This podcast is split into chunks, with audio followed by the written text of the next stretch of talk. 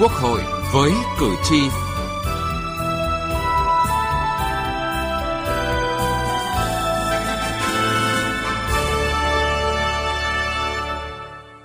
chào quý vị và các bạn. Thưa quý vị và các bạn, tháng bảy năm hai nghìn không trăm mười sáu, khi phát biểu bế mạc kỳ họp thứ nhất Quốc hội khóa mười bốn, Chủ tịch Quốc hội Nguyễn Thị Kim Ngân đã nhấn mạnh: trong bối cảnh đất nước bước vào giai đoạn phát triển mới, với tinh thần đoàn kết, sáng tạo và hành động, Quốc hội khóa mười bốn cần tiếp tục cải tiến, đổi mới, nâng cao chất lượng, hiệu quả hoạt động để hoàn thành tốt những nhiệm vụ của cơ quan quyền lực nhà nước. Để Quốc hội hoàn thành tốt các nhiệm vụ, trách nhiệm mà đồng bào và cử tri cả nước đã giao phó. Phát huy truyền thống lịch sử vẻ vang của Quốc hội, những hoạt động của Quốc hội thông qua các kỳ họp qua từng năm liên tục được đổi mới một cách mạnh mẽ, đưa hoạt động nghị trường tới thật gần với người dân. Những vấn đề thực tiễn của cuộc sống cũng được phản ánh, trao đổi một cách kịp thời, thẳng thắn, trách nhiệm trước diễn đàn Quốc hội. Chương trình Quốc hội với cử tri hôm nay, chúng tôi đề cập đến những thành tựu và dấu ấn nổi bật của nhiệm kỳ Quốc hội khóa mười bốn.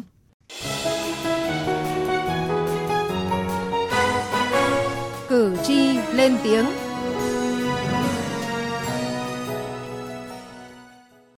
Thưa quý vị và các bạn,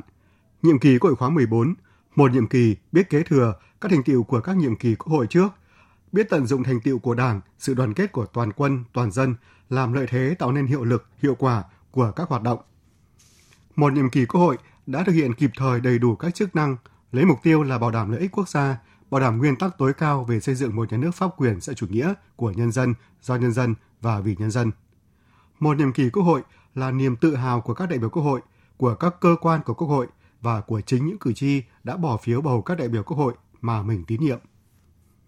Ông Nguyễn Xuân Mùi ở câu lạc bộ Thăng Long Hà Nội cho biết, với phương châm đoàn kết sáng tạo, hành động vì lợi ích của nhân dân, vì danh dự và lòng tự hào dân tộc, vì sự phát triển bền vững của đất nước,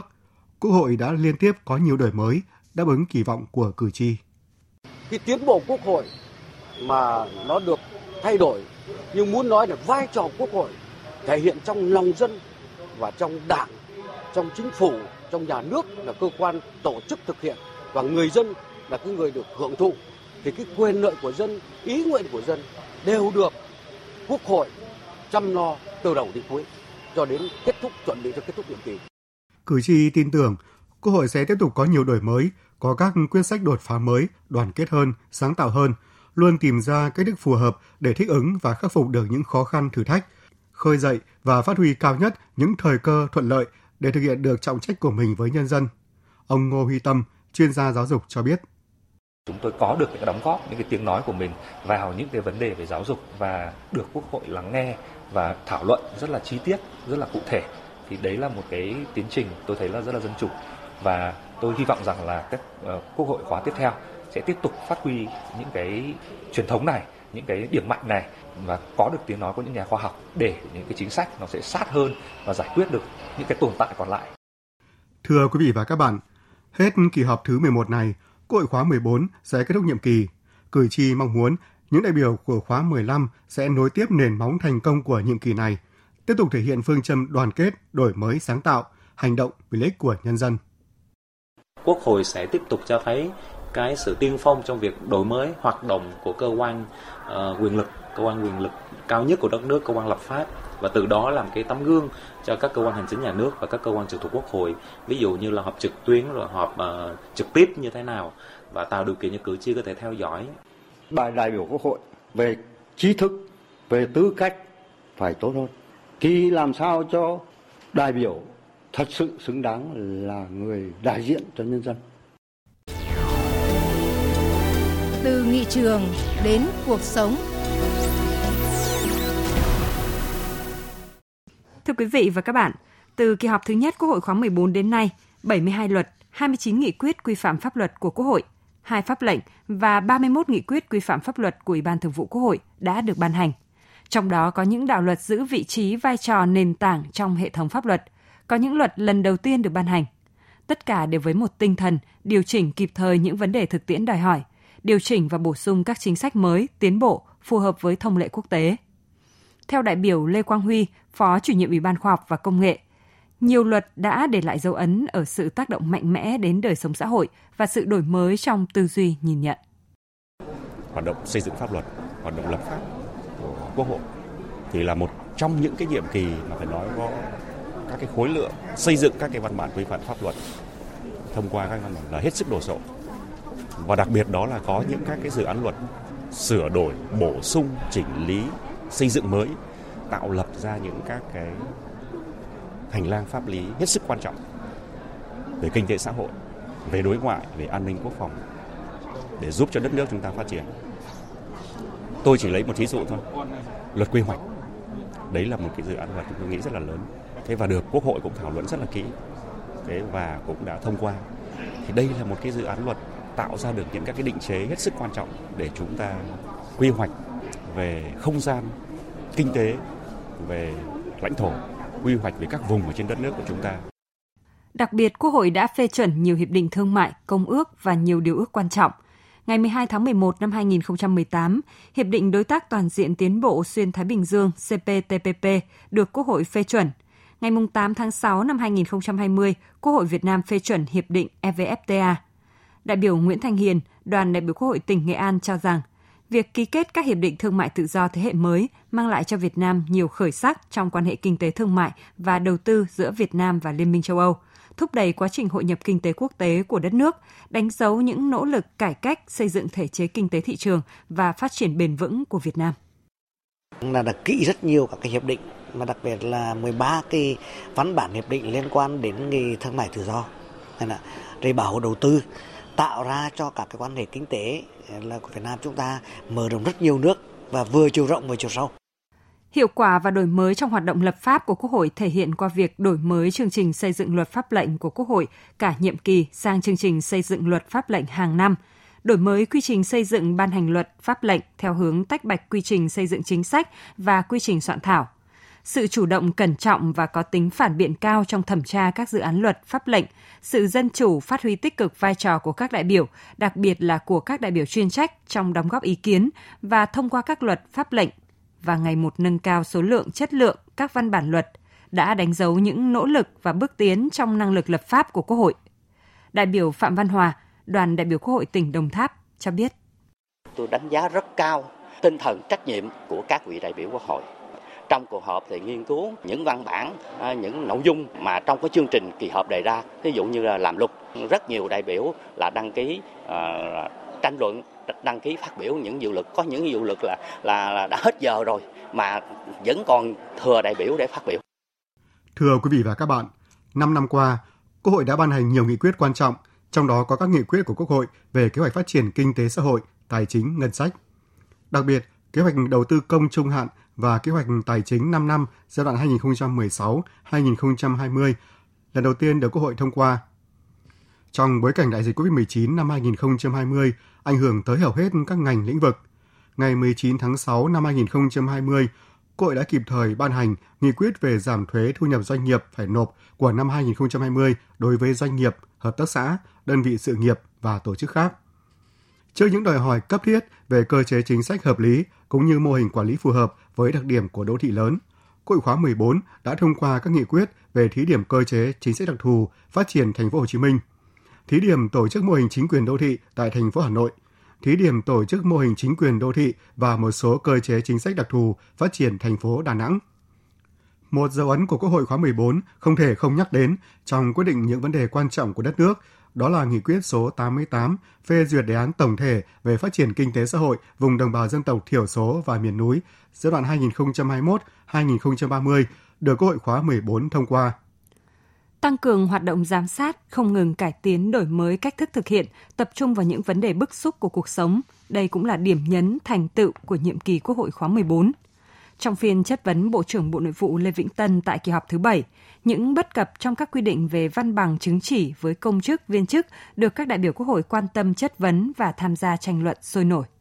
Sử dụng thành thạo máy tính thì có cần có chứng chỉ không? Còn chứng chỉ ngoại ngữ chỉ nên quy định vị trí việc làm cụ thể. Cử tri rất là băn khoăn lo lắng, làm sao để hoàn thiện các cái văn bằng chứng chỉ không khác gì những cái giấy phép con cả. Tại nghị trường, Bộ trưởng Lê Vĩnh Tân đã nhận trách nhiệm của Bộ trưởng và hứa sẽ rà soát để công chức viên chức không phải khổ vì những tấm chứng chỉ làm đẹp hồ sơ.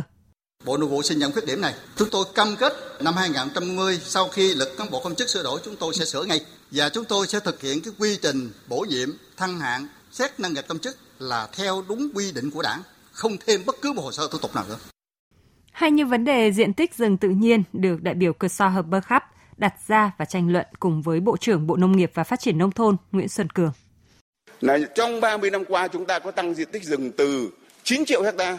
lên được là mười bốn phẩy sáu triệu hectare. Tổng diện tích rừng chúng ta mười bốn phẩy sáu triệu hectare hiện nay thì là có riêng về rừng tự nhiên là mười phẩy ba triệu hectare. Như vậy so với trước đây, cách đây ba mươi năm thì lúc đó chúng ta chỉ có chín triệu. Thì đương nhiên cái chỗ này là cái tăng diện tích rừng tự nhiên đã tới là một phẩy ba triệu. Tôi xin được tranh luận với lại Bộ trưởng Bộ Nông nghiệp. Bộ trưởng nói là từ lúc chín triệu mà lên mười bốn triệu. Đúng là con số đó là con số đáng phấn khởi. Nhưng mà rất là vô lý và không có cái gì đó thực sự là sai sai. Bởi vì không thể nào, ít nhất là trong cái nhiệm kỳ Quốc hội này, mỗi một kỳ họp chúng ta liên tục là được nghe những cái dự án công trình để mà chuyển đổi rừng đầu nguồn, rừng phòng hộ. Đó là rừng tự nhiên. Thì làm gì có chuyện con số mười bốn triệu đấy mà rừng tự nhiên lại có thể tăng lên được. Thưa quý vị, chất vấn là hình thức giám sát trực tiếp và quan trọng của Quốc hội, đồng thời là quyền quan trọng của đại biểu Quốc hội đã được hiến định. Trong nhiệm kỳ khóa mười bốn, các nội dung giám sát của Quốc hội đã tập trung vào nhiều vấn đề bức xúc nảy sinh trong thực tiễn cuộc sống, bao quát hầu hết lĩnh vực từ kinh tế, xã hội, ngân sách nhà nước đến văn hóa, giáo dục, khoa học, công nghệ, quốc phòng an ninh, đối ngoại, hoạt động của các cơ quan tư pháp. Quốc hội đã phát huy rất cao cái vai trò giám sát của mình. Quốc hội là giám sát đến cùng, khi nào giải quyết xong sự việc thì mới thôi. Quốc hội cũng đã thực hiện rất là kịp thời, đầy đủ các cái ý yêu cầu của Đảng. Thông qua giám sát, Quốc hội đã kịp thời phát hiện sai sót, có các kiến nghị nhằm điều chỉnh, bổ sung chính sách pháp luật, phát huy tính tích cực, giảm thiểu những hệ lụy nảy sinh từ chính sách, chấn chỉnh kịp thời các sai sót, khuyết điểm, thúc đẩy các cơ quan hữu quan thực hiện tốt nhiệm vụ quyền hạn. Hình thức nội dung giám sát cũng có nhiều thay đổi, tìm được đúng những vấn đề bức xúc mà người dân và cuộc sống đòi hỏi. Đại biểu Đỗ Ngọc Thịnh, đoàn đại biểu Quốc hội tỉnh Khánh Hòa nhận xét. Tôi nhận thấy rằng các cơ quan uh, sau khi mà có hoạt động giám sát của Quốc hội thì đều thực hiện cái chức năng nhiệm vụ của mình một cách tốt hơn, thận trọng hơn và hiệu quả hơn. Do đó cái hoạt động giám sát ở mức độ nào đó đã nhận được cái sự tin cậy của nhân dân. Tổng thư ký chủ nhiệm Văn phòng Quốc hội Nguyễn Hạnh Phúc cho biết, giám sát liên tục, giám sát đến cùng chính là thể hiện trách nhiệm của Quốc hội, các đại biểu Quốc hội trước nhân dân. Mặc dù thành viên chính phủ đó có thể các đồng chí không còn tham gia nữa, nhưng mà trách nhiệm của ngành đó vẫn phải giám sát, vẫn phải thực hiện. Cho nên một thông điệp là Quốc hội là giám sát đến cùng, khi nào giải quyết xong sự việc thì mới thôi. Đấy, thì đấy là cái cái rất là ấn tượng và đổi mới trong quá trình giám sát, đảm bảo cũng là cái thể hiện cái việc và trách nhiệm với với trước nhân dân. Thưa quý vị và các bạn, trong những thành tựu quan trọng của Quốc hội khóa mười bốn, không thể không nhắc tới những đóng góp của hoạt động đối ngoại. Hoạt động đối ngoại của Quốc hội ghi dấu trong thành công hoạt động đối ngoại của Đảng, Nhà nước, nhân dân. Bên cạnh các hoạt động đối ngoại song phương, đối ngoại đa phương của Quốc hội Việt Nam tiến một bước từ tham gia tích cực lên chủ động đóng góp xây dựng và định hình luật chơi chung. Quốc hội Việt Nam đóng góp nhiều sáng kiến quan trọng tại các diễn đàn đa phương như i pê u, i pê a, i pê pê ép. Việc Quốc hội đăng cai tổ chức thành công cùng những dư âm tốt đẹp sau các sự kiện hội nghị thường niên lần thứ hai mươi sáu của Diễn đàn Nghị viện Châu Á-Thái Bình Dương, a pê pê ép hai mươi sáu và Đại hội đồng lần thứ bốn mươi mốt của Hội đồng Liên nghị viện các quốc gia a sê an, i pê a bốn mươi mốt, là câu trả lời cho hướng đi đúng đắn và những nỗ lực của Quốc hội Việt Nam trong công tác đối ngoại. Quốc hội nước ta cũng đã được Nghị viện các nước tín nhiệm bầu giữ cương vị Phó Chủ tịch i pê u nhiệm kỳ hai nghìn không trăm mười tám đến hai nghìn không trăm mười chín và hiện đang giữ vai trò Chủ tịch a pê ép vùng châu Á-Thái Bình Dương theo cơ chế luân phiên. Trong thành tựu hoạt động đối ngoại của Quốc hội khóa mười bốn, i pê a bốn mươi mốt được xem là dấu ấn nổi bật, dấu mốc có ý nghĩa lịch sử quan trọng của ngoại giao Nghị viện Việt Nam. Lần đầu tiên trong lịch sử bốn mươi ba năm của i pê a, một kỳ đại hội đồng được tổ chức theo hình thức trực tuyến với sự tham dự của các đại biểu đạt cấp kỷ lục. Trong thành công và sự đổi mới các hoạt động của Quốc hội, không thể không kể đến bước tiến đột phá trong ứng dụng công nghệ thông tin và hoạt động của Quốc hội. Cùng với I P A bốn mươi mốt, lần đầu tiên, kỳ họp thứ chín và kỳ họp thứ mười của Quốc hội khóa mười bốn đã được tiến hành trực tuyến đúng quy định của pháp luật mà vẫn đảm bảo không khí dân chủ và công khai của kỳ họp Quốc hội. Chủ tịch Quốc hội Nguyễn Thị Kim Ngân khẳng định: nhiệm kỳ Quốc hội khóa mười bốn đã thành công với những kết quả khá toàn diện trên các lĩnh vực lập pháp, giám sát, quyết định những vấn đề quan trọng của đất nước đến ngoại giao nghị viện, đã góp phần đưa đất nước ta vững bước vượt qua mọi khó khăn, tạo ra những chuyển biến tích cực, mạnh mẽ trong đời sống kinh tế, xã hội, bảo đảm quốc phòng an ninh, đối ngoại, cải thiện và nâng cao đời sống của nhân dân, đóng góp to lớn vào những thành tựu vô cùng có ý nghĩa của công cuộc gần ba mươi lăm năm đổi mới, làm giàu thêm truyền thống bảy mươi lăm năm vẻ vang của Quốc hội. Mỗi đại biểu Quốc hội có quyền tự hào về những thành tựu đó, cũng như những nỗ lực cống hiến không ngừng nghỉ của mình. Thành quả và niềm vinh dự lớn nhất đối với đại biểu Quốc hội chính là sự ghi nhận, sự tin tưởng, sự chia sẻ và ủng hộ, đồng hành xuyên suốt của cử tri, của nhân dân trong mọi hoạt động của Quốc hội.